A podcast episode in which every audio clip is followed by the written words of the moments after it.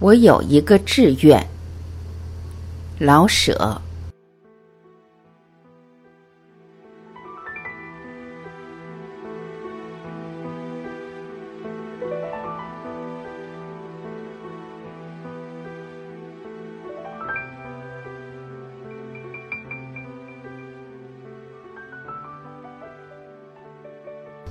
我是个没有什么大志愿的人。我向来没说过自己有如何了不起的学问与天才，也没觉得谁的职业比我自己的高贵或低贱。我只希望吃得饱、穿得暖，而尽心尽力地写些文章。在写文章中，我可是有个志愿，希望能写出一本好的剧本来。虽然我是没有什么远大志愿的人，这个志愿。写个好剧本，可的确不算很小。要达到这个志愿，我需第一去读很多很多的书，顶好是能上外国去读几年书；第二，我需有戏必看，去养我的眼睛；第三，我想我应当到什么剧团中做两年职员。天天和导演、演员与其他的专门的技术人员有亲密的接触。第四，或者我还应当学学演戏，常扮个什么不重要的角色。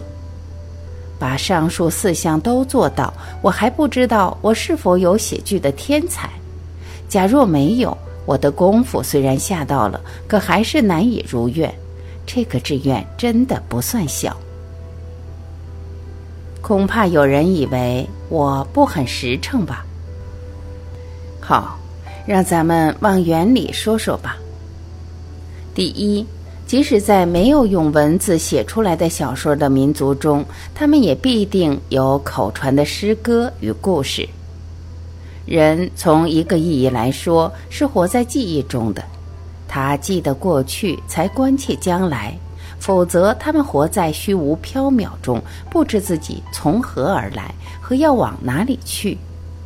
因此，文艺不管是写出来的还是口传的，老不会死亡。文艺出丧的日子，也就是文艺死亡的时候。你看，文艺有多么重要。第二，等到文化较高了。人们受宗教的或社会行动的带动，才发明了戏剧。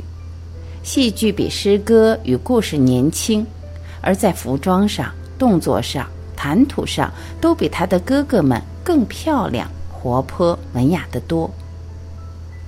戏剧把当时的文化整个的活现在人的眼前。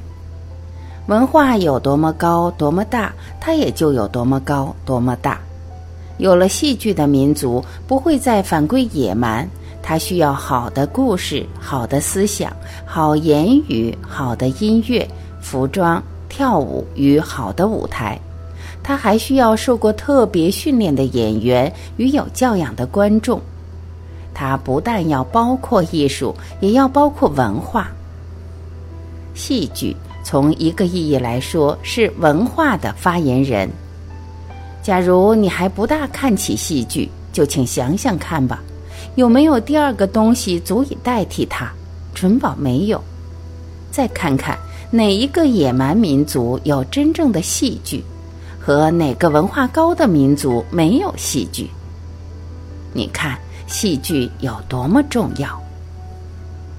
戏剧既是这么大的东西，我怎能不要为写个剧本而下个很大的志愿呢？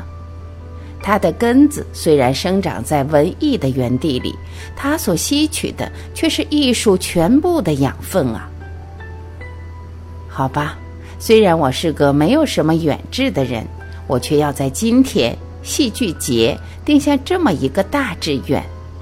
这并不是要凑凑热闹，而是想在文化的建设中写写少不得的戏剧呀。文化滋养艺术。艺术又翻回头来领导文化、建设文化，在艺术中能综合艺术各部门而求其总效果的，只有戏剧。抗战与文化建设需携手而行，那么我要立志写个好剧本，大概并不能算作无聊。至于我能否如愿以偿，那就看我的努力如何了。愿与戏剧同仁共勉之。